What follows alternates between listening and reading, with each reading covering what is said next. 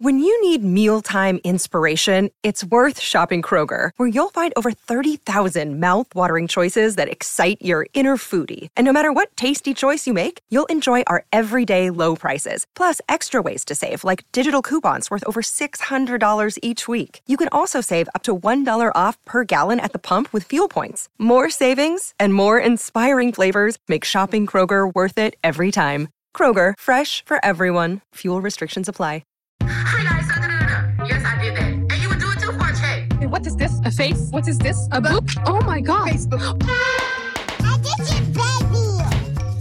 Welcome to Don't Let This Flop, a podcast about internet culture brought to you by Rolling Stone. where two smart people talk about the dumbest shit that happened online this week. I'm Brittany Spanos. And I'm EJ Dixon. So, the last week has been pretty rough for, I think, a lot of people online, and you probably saw the news that our worst fears are likely coming true very soon. Roe v. Wade, a historic decision that protected a woman's right to choose, may be struck down. A leaked draft vote showed that the majority of the court would vote to overturn this rule. If officially voted upon, abortion could become outlawed in at least 26 states. EJ and I are pissed off about this and could go on and on about how bad we're feeling, but instead, we are going to encourage you all to do something that could help save lives. If you listen to this podcast and enjoy us, please consider making a donation to an abortion fund, which are on the ground grassroots organizations in different states offering direct resources to those in need. We will link out to an article on abortion funds to donate to in the podcast description, but the most hostile states right now are Mississippi, Texas, West Virginia, Kentucky, Missouri, Arkansas, South Dakota, Louisiana, North Dakota, Wisconsin, Indiana, Idaho, Utah, Alabama, Georgia, Ohio, Oklahoma, Nebraska, Michigan, Arizona, Wyoming, Tennessee, South Carolina, Iowa, Florida, and Montana, which is a lot of states where women are now facing a very tough future. So every woman has the right to choose what's best for their body.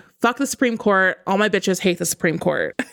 So, yeah, this week has been terrible. And honestly, it was kind of hard for us thinking about topics that we could talk about this week just because we want to stick to things that are relatively lighthearted. We want to make you guys laugh. We want to introduce things to you guys that you don't necessarily already know. But there's not a lot to say. This week has just sucked and we kind of just wanted to talk about it a little bit. So in that vein, like in the wake of Politico leaking the draft of the Supreme Court decision overturning Roe v. Wade, a number of celebrities have come out to speak out against it. Harry Styles posted about it on Instagram stories. Phoebe Bridgers said on Instagram she had an abortion while on tour, which was really brave of her. And Olivia Rodrigo told audiences in DC on her tour, our bodies should never be in the hands of politicians. Kat Dennings had, I think, the best comment. She tweeted, they did it on Met Gala night thinking we would be too distracted by Sebastian Stan's pink suit to notice. Well, we noticed, motherfuckers. You know who didn't notice though? All these celebrities noticed, but you know who didn't notice? Influencers. Have you seen any influencers comment on this, Brittany? Absolutely not. It's fascinating because it was so rare to see pop stars talk about this before. Like, it is like really, I mean, it's amazing to kind of see that a lot of pop stars who would stay silent on on politics for many years to that be really straight up with it, like Olivia Rodrigo coming from Disney and like being sort of like very encouraging to her fans and about just how pissed off she is. Like Harry Styles was very famously like apolitical for many years. Like I think it's amazing that we're seeing that in that space. But yeah, influencers, nothing. I think influencers are the new pop stars. I think that's what's really going on here in terms of the social cachet that they have. And also, I mean, we talked about this in the past with Ukraine, with the invasion of Ukraine. And I was just re listening to that episode and I couldn't stop laughing about The Weeknd tweeting, let's go, motherfuckers. the second that the story dropped. That was so honestly iconic. I don't think I've ever laughed harder at a screenshot than like than him saying "Let's go, motherfuckers," and then the news, and then him apologizing like an hour later. Like that is just like the most insane thing. It was incredible. I mean, we talked about this. Like, celebrities kind of have to walk a fine line where they have to be palatable to their audience, but they also feel pressured to speak out. Their audience will be like, "Why are you not talking about this?" And I think that celebrities are really scared of for the of walking that line and have been historically. But there's it's definitely more socially okay now to sort of speak out about your personal views and the things that matter to you, which is why it was kind of weird to me that none of the top TikTokers right now have made any public statements whatsoever about Roe v. Wade being potentially overturned. It seems like it would be relevant as this decision will obviously affect millions and millions of people who can get pregnant. And it was basically the biggest story of the week. But the top influencers have basically been silent and they're instead posting Met Gala pics or hair gummy SponCon. So we decided to do something a little different today. We reached out to the top 15 highest paid influencers on Instagram, as well as the highest paid TikTok creators, as calculated by Forbes earlier this year. So a little more than 20 people. This was not super scientifically calculated on our part. Like some of this was just like, oh, this person should be on that li- this list, even though they're not. Let's reach out to them. But these are people like Charli D'Amelio, Addison Rae, Bella Poarch, people we've talked about on here before who get more than $100,000 a post usually. And we also added some people beneath that threshold, like the model Loren Gray, PewDiePie, the Paul brothers. And to be fair, these people are often not political. It's not a part of their brand. Like, I can't remember the last time Logan Paul spoke out about anything that wasn't in service of Logan Paul. Right. But neither are Kat Dennings, neither is Harry Styles, as you said before. Like mm-hmm. Harry has been apolitical for a very long time, but they feel moved to speak out against this. So we wanted to know why influencers didn't feel similarly compelled, or at least not to do so publicly on their own social channels. And here's what happened. Of the more than 20 people we reached out to on Instagram through their press reps, etc., we heard back from one person, and that is the PR for Bretman Rock. Brittany, can you explain who Bretman Rock is for those who may not know? he kind of started as a makeup artist. Now he's become kind of a fitness influencer. I've noticed a pivot in a lot of his content, but makeup is the kind of the root of a lot of his viral fame. Yeah, isn't he best friends with Bella? They're cousins, actually. They're cousins. like distant cousins, but yeah, like they're cousins. So they sort of team up a lot on stuff and tend to do like a lot of content together. So his PR rep said, well, first his PR rep asked if this was going to be for the uh, creators issue, which is an issue that already came out. So I said no. And then after I said no, he said, we'll need to politely pass at this time due to him being unavailable on set for his MTV show and not doing any press at the moment. That was the only comment that we got. I mean, are we surprised? No, but disappointed. I, you can Yeah. still be not. You can be unsurprised and still disappointed. Yeah, I think what's fascinating to me, right, is like the reason why so many pop stars have started to speak out more is because their fans have demanded it. Like, it's not millennial fans demanding it so much. It's been a lot of Gen Z fans. Like the biggest and loudest people pushing for artists like like Harry Styles and Taylor Swift to be outspoken about their political views and their values are the youngest fans in their corner who like really want to see their politics and their views reflected by these artists because they've grown up in a particularly terrible time to be alive. Mm-hmm. And so they want to know that they have people in their corner who have bigger influence than them fighting for them and fighting for them to be seen and to be heard and to kind of have this type of support. And so, I mean, it's just fascinating that the biggest influencers are members like Gen Z. And it's just like kind of that schism of, I think a lot of people are always like, Gen Z will save us. And it's like, I don't know, it's still the same as any other generation where there's a lot of people who profit off of the marginalization and people who want to see that destroyed. It is fascinating, right? Like I remember we were talking about this with Taylor a couple episodes ago when we had Taylor Lorenz on the show. And also I was thinking about this today in doing some more reporting on the Johnny Depp and Amber Heard trial and just how much Gen Z has mobilized and absolutely shitting on Amber Heard. Like this is a generation that is known for social justice and for taking on the cause of marginalized people, but at the end of the day its most prominent faces aren't doing that at all. They're just staying completely silent. And it kind of makes you wonder. Let's set the rumors about Addison Rae's political affiliation aside. There are rumors that Addison Ray was a Trump supporter. Basically, is the is the context. She did a video where somebody thought they saw a MAGA flag in her room, and she there was a very famous viral video about a year ago where she appeared to warmly greet former President Donald Trump at an event. So it's not like super compelling evidence, but like let's set that aside for a moment. These people don't really like somebody like Addison Rae, somebody like Charli D'Amelio, in my mind, doesn't really have anything to lose by coming out in favor of abortion rights. Like they are big enough and they have enough money behind them that they don't really have anything anything to lose, which makes me think that maybe these people don't support the a woman's right to choose to begin with. I think it's also lack of information, a lack of desire to have information. Like, obviously, that does end up leading to the fact they maybe just don't support it. But also, like, I don't know, I think people just like are, they choose to be ignorant on a lot of these issues and depends on where you come from and kind of how you're raised. But I think, again, to use the pop stars as an example, like when you are kind of thrust into this, I don't want to be too like much of like an apologist for this, but I think there's when you are 15 and really famous, your life and your understanding of how life works is only privileged. And it's hard to wrap your head around the fact that they're if people get abortions for reasons that are not just like I don't want a child. Like there's people who understand that. Like they don't understand there's a bigger conversation to be had about like people who have high risk pregnancies or people who have medical issues where their life is at risk. Like it's just like things like that. They don't understand why people choose to have an abortion and why this right to choose is so clearly important and needed. And so i think that i know i think their perspective is skewed because that's just how fame and excessive money works. And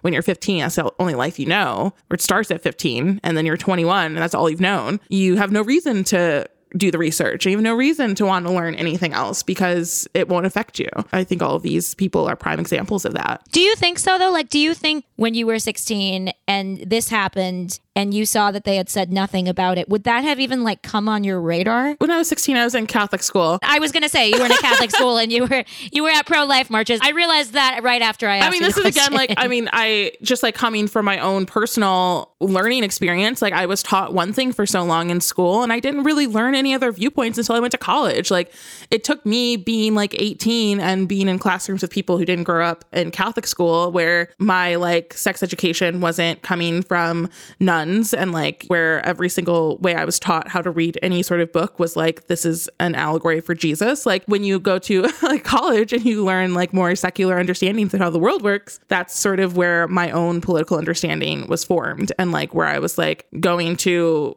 rallies and going to fundraisers for Planned Parenthood and learning what feminism was and understanding just everything about how the world functions. And so that education was something I had to seek out. Like I had to unlearn literally 14 years of education, 14 years of like how everyone in my life came to understand the world and how it was and had very similar political views. So, you know, that was something I had to make a choice. Like I had to make a choice of like, um, do I care? Like, am I moved enough to learn about th- these things? And I was. A lot of stuff I had to unlearn, and you have to make those choices. Yeah, I mean, I would say my experience was actually not that dissimilar from yours. I grew up in a much more progressive, politically progressive environment. Like, I grew up in New York and I went to a fairly politically liberal school. But I mean, I was not pro choice until I was maybe 19 years old. Like, I had a parent who wasn't pro choice and basically instilled that belief as a result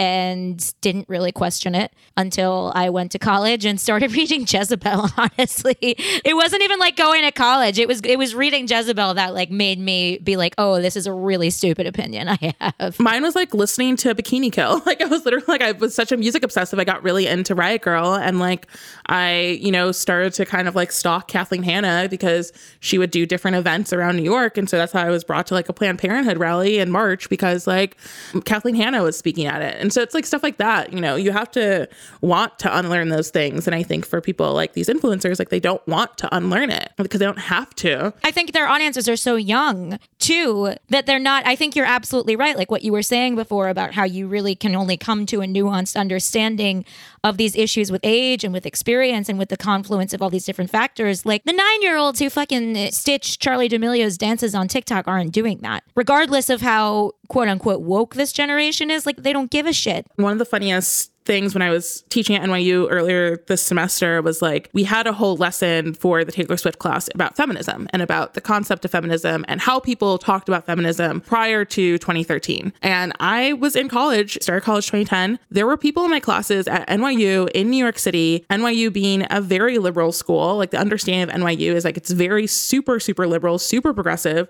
New York City, of course, seen as super liberal, super progressive. And there are people in all of my classes that refuse to call themselves feminists. Like they refuse to call, like they refuse to take on that word.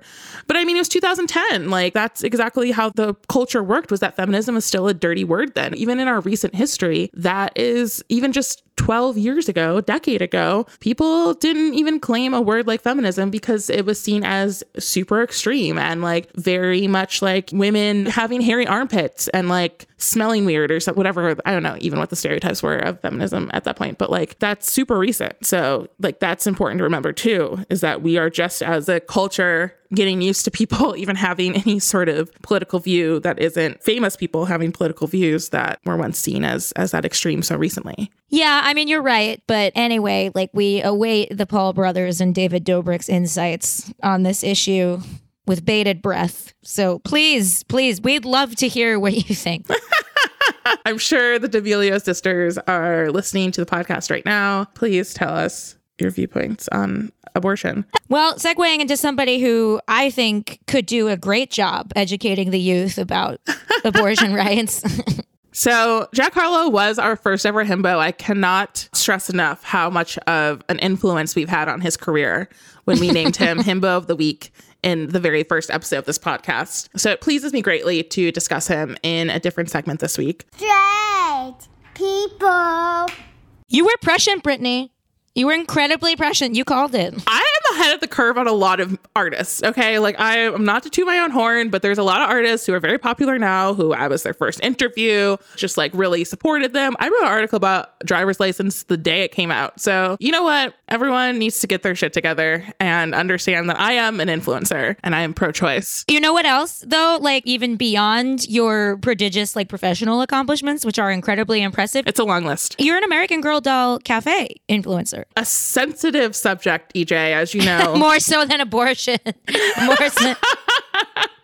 Listen, when someone brings up the American Girl Doll Cafe, I just get real heated. Okay, so I went to the American Girl Doll Cafe for brunch several times in the year 2015, and I made it a part of my aesthetic then because it was nice to go to brunch there. You can just go to brunch there, they'll give you a doll, like you can rent a doll to have brunch with you and your girls and like have a nice time. They give you little pastries, you can go for tea, then you can go walk around. Like it's like, What doll did you rent? I think it was just like one of the random ones, like one of Oh, you can rent like the high end ones. You can rent Samantha. well, it was a busy brunch. Okay. Like it's a pop in brunch. Like there's a lot of people. So I brought my sister once, who is a child, and she's 20 years younger than me. So that year, she was like literally two, I think. Three. She was three. And then I went with a bunch of my friends in New York and we had a great time. And all of a sudden, I I just think it's funny that there's a whole New York Times trend piece about people going to the American Girl Cafe and it's a whole aesthetic on TikTok and Olivia Rodrigo in there. It's a little weird. I'm offended on your behalf, honestly. So it'll be a great sight for me and Jack Harlow on our first date when that eventually happens. But anyway, okay. So Jack's album, his debut album, came out on Friday.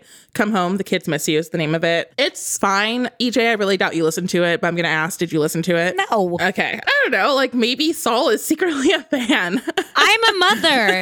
no, I'm not, we're not fucking listening to Jack Harlow. MILFs listen to Jack Harlow. It's perfectly fine. It's not like the best album in the world. It's not the worst album. It's a little bit boring. It mostly reminded me that I didn't care about or for his music until my crush on him became a personal prison. Like, I was not, I could not name you a Jack Harlow song until First Class came out, which was cute. Like, that was a moment. Fergie, who doesn't love Fergie? Who doesn't love Glamorous? I'd still also rather listen to Glamorous. But the one song that sparked a lot of conversation and was sort of already, it was causing a little bit of an internet frenzy before the album came out because he released the track list before, was the very forwardly titled Dua Lipa. And it is a song about Dua Lipa. And it's about how much he would rather bone her than have a feature on one of her songs.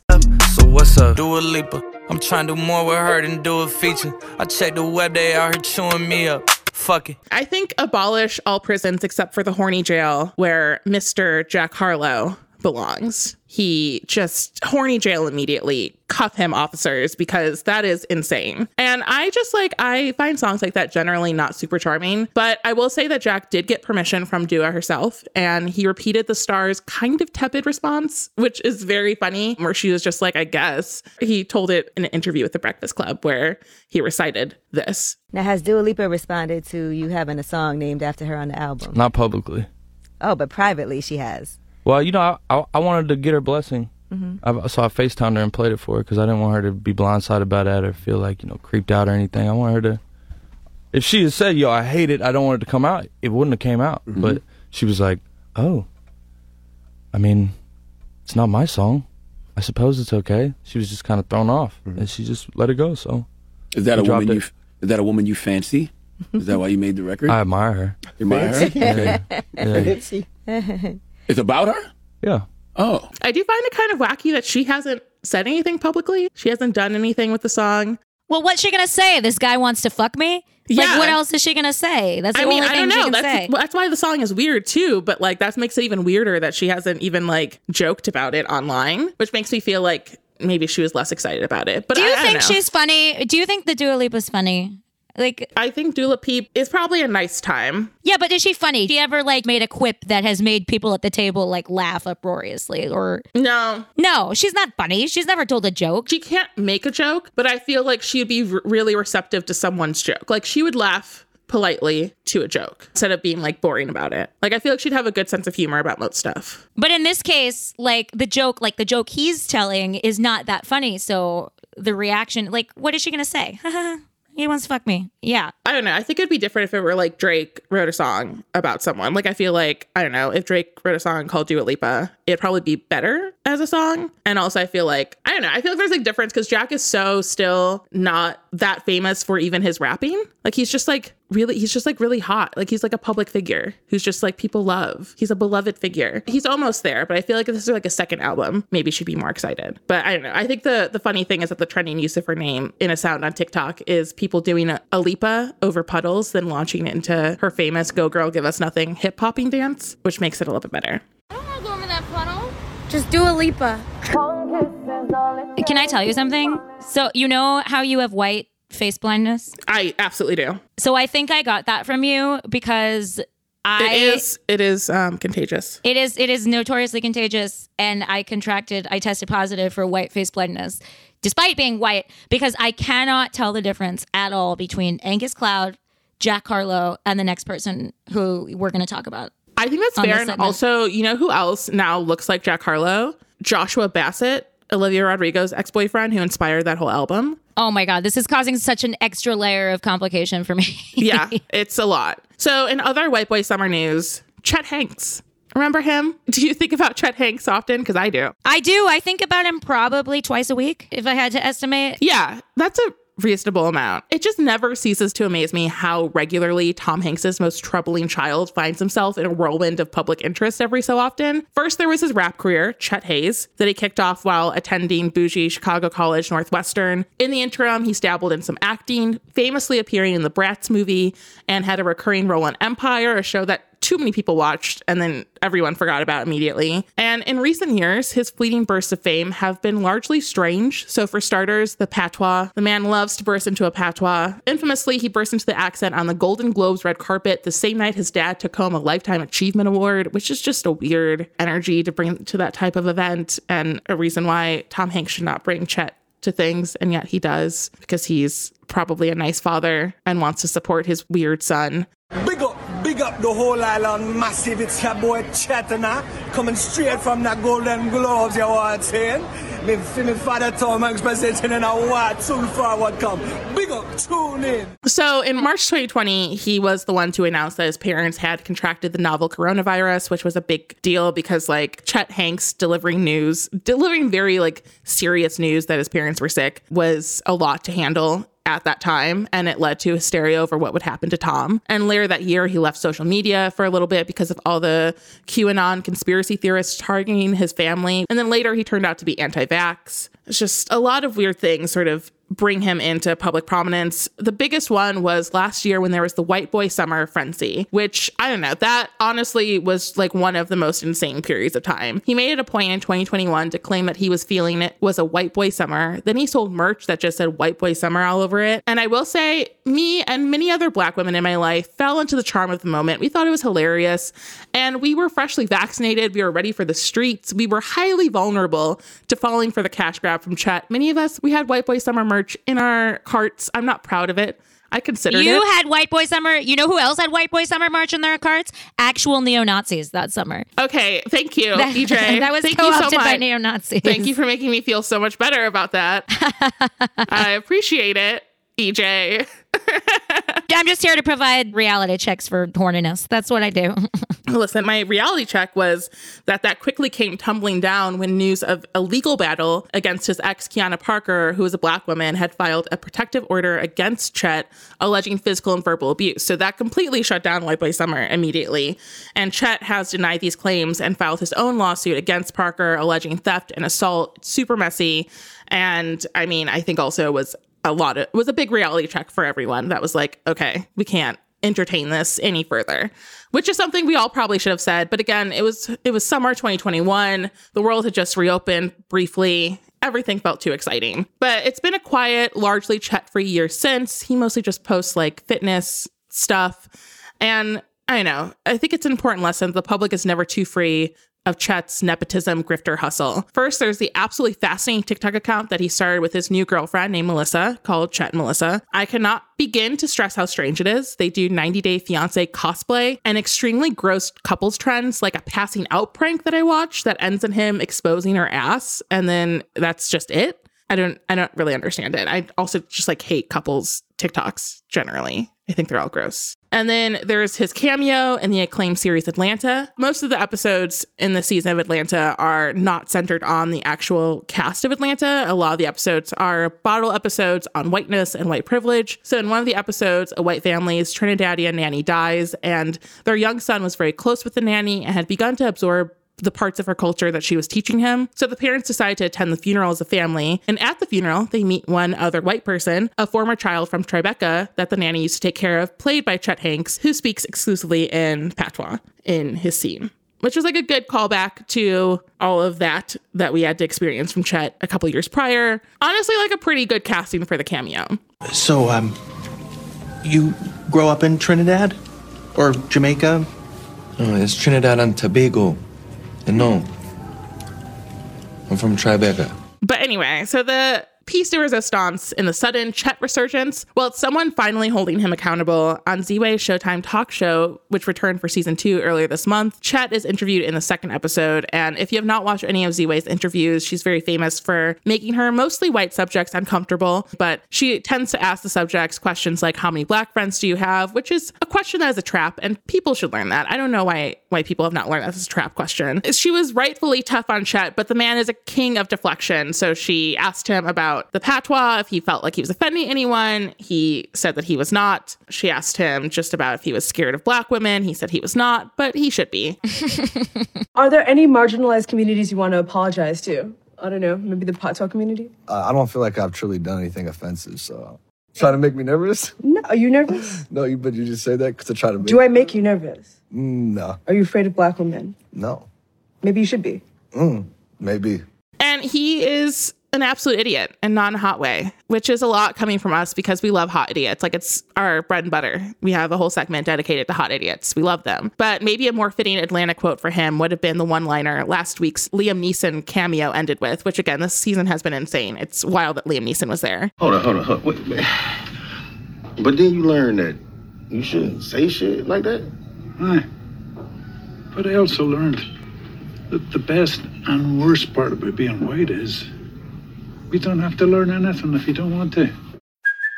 Hey, it's Kaley Cuoco for Priceline. Ready to go to your happy place for a happy price? Well, why didn't you say so? Just download the Priceline app right now and save up to 60% on hotels. So, whether it's Cousin Kevin's Kazoo concert in Kansas City, go Kevin, or Becky's Bachelorette Bash in Bermuda, you never have to miss a trip ever again. So, download the Priceline app today. Your savings are waiting. Go to your happy place for a happy price. Go to your happy price, Priceline.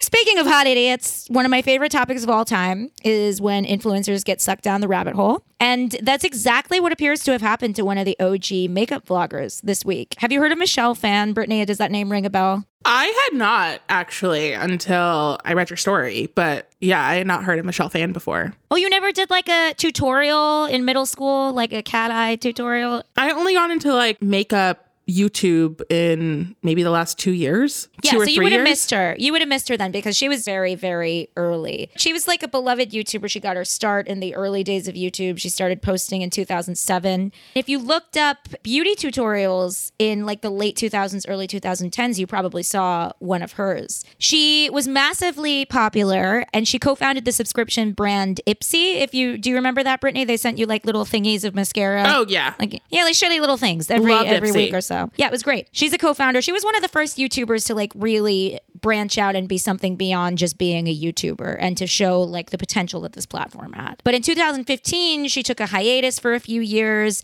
She went off the map for a while. When she came back, she said she was burnt out, which is a very common story for creators. But in 2019, she made a comeback. She's still creating content, but she recently posted some Instagram stories that were very concerning to her audience. So Last week, she writes in her stories, I can't even begin to articulate how incredibly life changing today was. I'm still processing all the miracles I witnessed and the miracle I became today. What do you think that miracle was that she became today? I know what it is. Oh, okay. I read your story. I like how you ask it like I, I don't read all of your stuff. Thought it would be like a fun little guessing game. I've read it. well, thank you for reading it.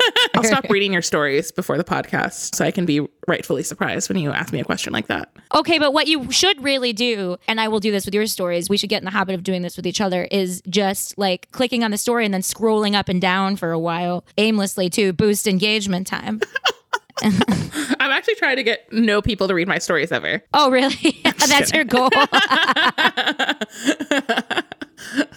I'm gonna start writing about really niche like fan theories that only two people are tweeting about. oh my god! But you know that would get so much. yeah, I would do. Actually, that would actually do really well. That's the opposite Yeah. of what I'm trying to do. Lea Michele can't read, like li- easily 100,000 views. But so, anyway, Michelle Phan, she went on to say that she saw angels. She healed a man who had been in a wheelchair for years. Specifically, she wrote, He's not only walking now, but dancing with joy. And what happened, what was revealed was because she did some follow up Instagram posts, she was at a retreat hosted by a guy named Dr. Joe Dispenza. Now, I had never heard of this guy, so I looked him up. He says he is a neuroscience expert on Instagram. He's got hundreds of thousands of followers, but he is not. He is actually a chiropractor who was accredited from a school in Georgia that lost its accreditation in 2002 for subpar teachings. And he's a huge influencer in the wellness space. He's amassed this following by essentially preaching the power of positive thought to cure illness. He's claimed he can cure paralysis, infertility. I spoke with Derek Beres, who co hosts this podcast that's awesome called Conspirituality, who said he had talked to a widow of a man with terminal cancer who briefly stopped his chemo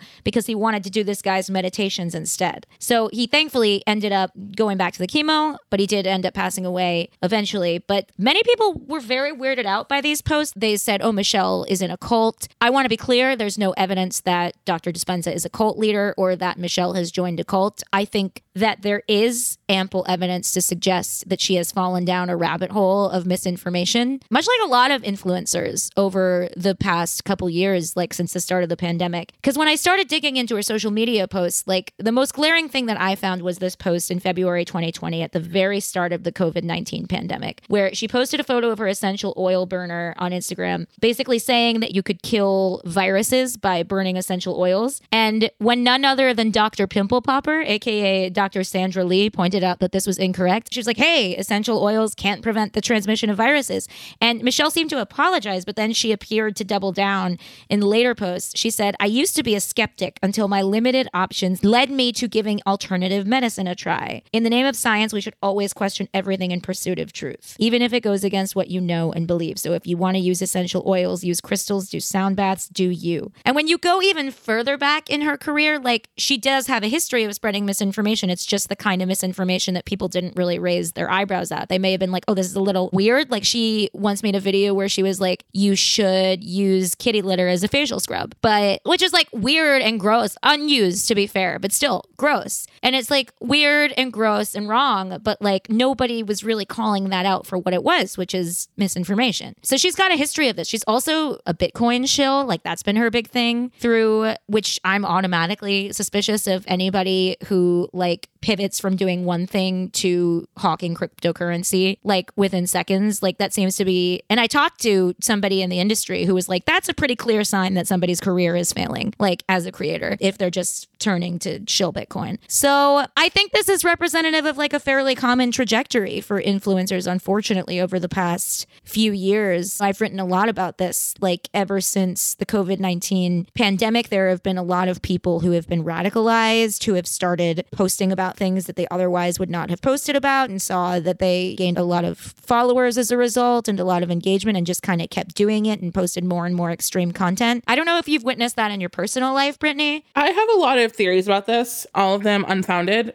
much like all of these, but I do have a lot of theories on this. Like, one, I think cults are coming back in a big way. Cults are about to be really hot, I think, soon. I think people are like more susceptible than, than ever to kind of falling for this. And I think it's going to be surprising ways that people have joined cults, like not in the traditional sense of like what a cult is. Because I feel like people have really gravitated to online communities. I think sort of a version of like spirituality and also like a really skewed version of like what like witchcraft is or like what they think like astrology is supposed to be. Like I think people have completely skewed and morphed all of that into almost semi religious beliefs and are using that as an excuse for a lot of things. And so I think this is like a bigger issue that I'm seeing, like where I'm like really into astrology and witchcraft and stuff like that in a more sort of like casual sense. And so I get a lot of videos like those. And it's fascinating because I get a lot of people who have to like correct people from doing like really intense sort of rituals and things like that constantly because that's just like the way these things are spreading. Whereas the idea that you can like change things with your mind in a way that that's like not really what any of that's about. I don't know. I think like we're going to see an uptick in a lot of those things. And again, like I think cults are about to be really hot right now in a way that is not your traditional cult. Yeah, I absolutely I agree and I think the scariest part of this is not so much that somebody could get into like spiritual healing and crystal water and sound baths because that stuff is fairly innocuous in itself. In itself, when you have somebody who's making money off of saying these things can cure diseases, that's dangerous. The real problem is and they've done studies on this that if you believe one type of misinformation, that makes you infinitely more likely to believe other types of misinformation. And I guess I'll talk about this. I have a friend, a very good friend who I went to college with, who I have noticed posting anti-vax content since the start of the pandemic. And we've you know had conversations about it which have been you know respectful but tense. But you know I love him dearly. And I was like okay like fine. You you have this belief it's fine whatever. There's nothing I can do to change it. But lately what I've been noticing is that he's started posting you know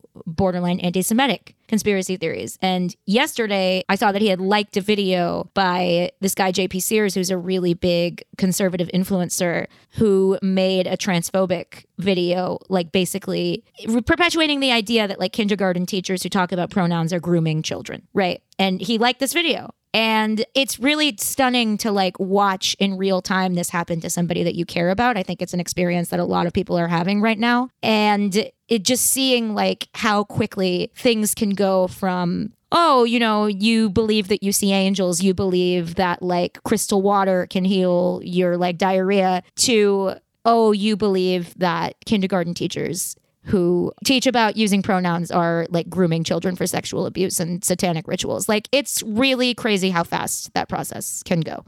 Well, I think people just like are. I think the thing is that the conversation for the last like four or five years has been about extremism in America. And of course, it's focused largely on political extremism and on like the rights extremism and how that's kind of morphed. But I mean, a lot of people, a lot of the beliefs, especially with like Q and a lot of very political extremism kind of morph into like medical extremism. And like, it's just like a weird sort of ways that people are starting to understand the world only comes from an extremist fashion. And again, it's because we're consuming information in a completely unfiltered way where nothing is like streamlined or nuanced. Like maybe you'll come across someone correcting that misinformation, but is it going to be too late? Is are you already going to believe and have like a staunch understanding of what the information that you've already consumed is and that's true and that it can't be argued against? Like I just I don't know, I see so much of that now with things that like do seem innocuous, like crystals and sound baths and all of that. But I don't know. I think that it's going to be weaponized in a lot of ways in the coming years. Absolutely. And if you have people who have influence, like Michelle Phan, like Michelle Phan is not the most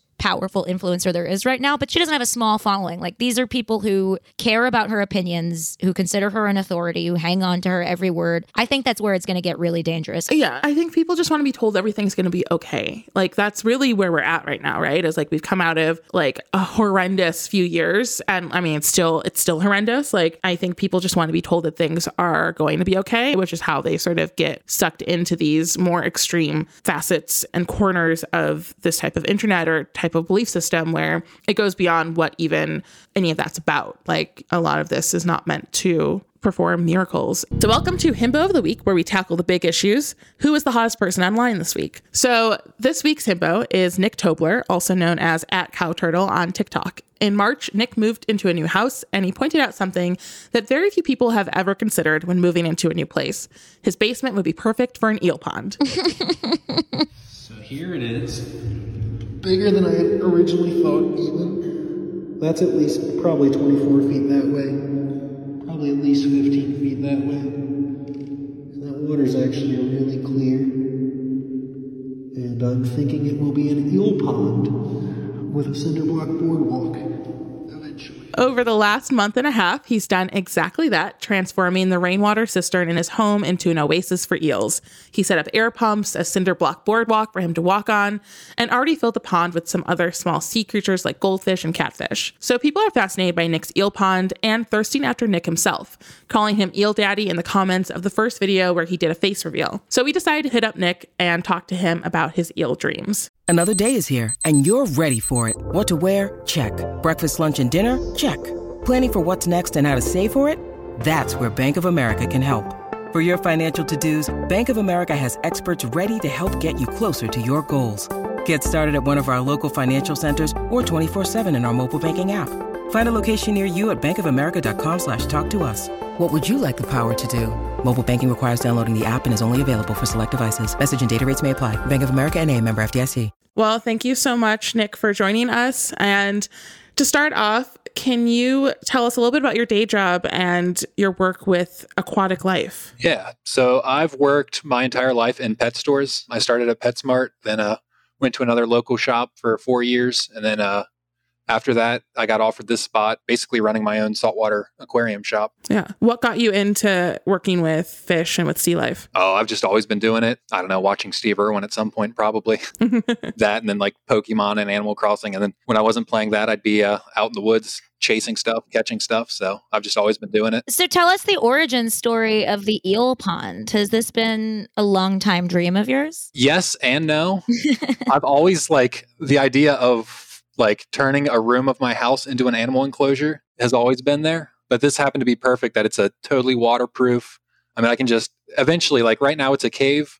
Down the road, I might turn it into a swamp. I mean, I, it's got endless possibilities for me. And I, I've always like had the thought of doing something like that. My basement right now is a animal room.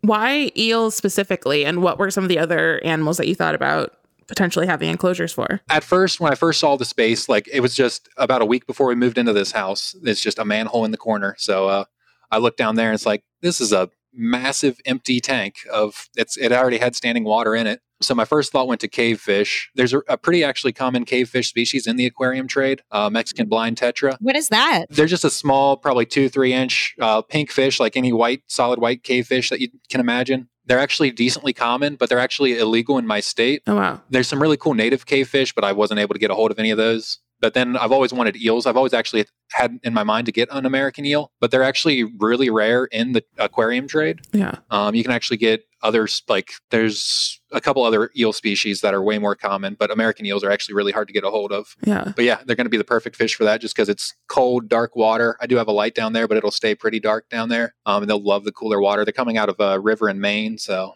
it's going to be perfect for them. Mm-hmm. People are kind of scared of the eel pond. Why do you think that is? Like a lot of the comments are so much. This feels like a horror movie. Yeah, I get it. like I think it's the coolest thing in the world. Uh, I'm not a violent or scary person. I don't think at all. But it is a dark hole. I'm looking across the my living room right now, and there's a two tarantulas over there. So I've got uh got different tastes for sure. Just like loose or or in no, no, they're in a cage. Okay. Yeah, no, they're all in, all in cages. But I've probably had that rose hair tarantula for the last 15 years. At one point, I had my walk-in closet at home was wall to wall of scorpions. So yeah, I've I've had just about everything. And I don't know, I don't like. It's not that they're creepy. I just think they're really cool. Um, like the scorpions, I like them to think of them as land lobsters. I get some people don't like them, but I think they're really cool. I do love having both a, a scorpion closet and an eel basement. Yeah, I, I might bring back the scorpion closet. Do you eat eels or do you have like too much of a, an affinity for them as a result of your work with them? So also all fish really. Um, I do really like seafood. Eels actually make really good sushi. Um, but also, so that's there actually is a population decline in American eels, um, and I think the European eel specifically is the one that's really crashing. It looks the exact same. It's just European versus American. They are two separate species, but they look identical. So they breed out in the ocean. The life life cycle of eels is crazy. They breed out in the ocean, then they migrate upriver as like they call them glass eels, where they're just like a maybe three four inch, basically transparent worm. Um, then they actually collect them at that stage. They send them all to Asia. They farm raise them in Asia, and then they actually send them back to uh, restaurants and uh, grocery stores to supply like the sushi trade and everything like that. And it actually is crashing global populations of eels, which is why it's not great. But like these ones are coming as adults, like captive or well, not captive, but from the wild, where it's not that, but it's it's specifically that restaurants that are crashing the population when they gather them as the elvers is what they're called. We actually learned about the eel pond from a thirsty tweet that someone had written about you. And when you revealed your face for the FAQ, it seemed like it garnered a lot of really thirsty comments. So how has life changed now that you are eel daddy? yeah, that, that was uh, that was pretty wild. That one caught me off guard. Um, yeah, I'm getting a lot of comments like that. A lot of pretty girls DMing me, so that's pretty cool. Are people doing like eel specific DM slides? No, unfortunately. There's a couple. There was one girl in Australia. She showed me some amazing uh, eels there that they have, but she's just been sending me all kinds of wildlife pictures from stuff there. She's in like Brisbane. Oh wow. And has all kinds of like wildlife rescue. So crazy stuff over there. You're not getting any like sexy eel puns in your No. thirsty DMs? Oh, that I- seems like I a am missed getting- opportunity. Getting many. Yeah. There were- the comments were good. The comments are hilarious. What's the funniest comment that you've seen so far from people? Oh, for sure. My favorite was uh, the government fears the indoor eel farmer. That's uh, that's number one. I'm turning that into a sticker. Yeah, are you gonna sell um eel merch? I think I have to. Yeah. I wasn't expect. I had. I literally had 200 followers on TikTok before this, and I think I post way cooler stuff besides the eel pit. I think I got to now. We thought going into this that we knew a base level amount about eels, although to be fair, most of my knowledge from eels is called from The Little Mermaid and not beyond that. But like, what are eels actually like, and what are some misconceptions about eels that the public holds? Well, let me first start off with electric eels. So there is actually, it just got broken up. I think it's two species now. There's only one electric eel in the world, and it's a freshwater eel, or well, it's not even an eel. It's a knife fish from South America.